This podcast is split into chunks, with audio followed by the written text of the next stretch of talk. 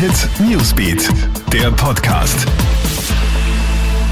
Hallo, einen schönen Abend. Ich bin Clemens Draxler und hier habe ich ein Update aus unserer Nachrichtenredaktion für dich. Die Hitzewelle im Juni hat den Stromverbrauch in die Höhe getrieben.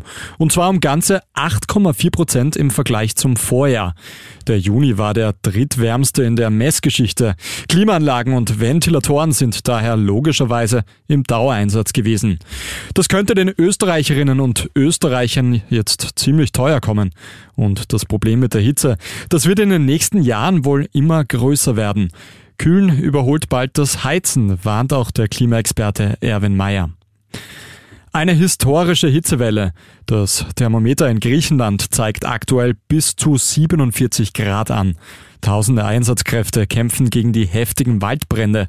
Jeden Tag treten Dutzende neu auf. Allein heute waren es 58. Die Hitzewelle ähnelt jener aus den 1980er Jahren. Damals sind innerhalb weniger Tage 4000 Menschen ums Leben gekommen. Ein schrecklicher Fall von Tiervernachlässigung hat sich in Oberösterreich zugetragen. Tierschützerinnen und Tierschützer von der Pfotenhilfe haben 7 komplett verwahrloste Hunde gefunden. Die beiden Besitzer sind bereits amtsbekannt. Eigentlich hat das Pärchen ein Tierhalteverbot. Die Tiere haben in dem Haus im Bezirk Ried inmitten von Müllbergen, Kot und Urin gelebt.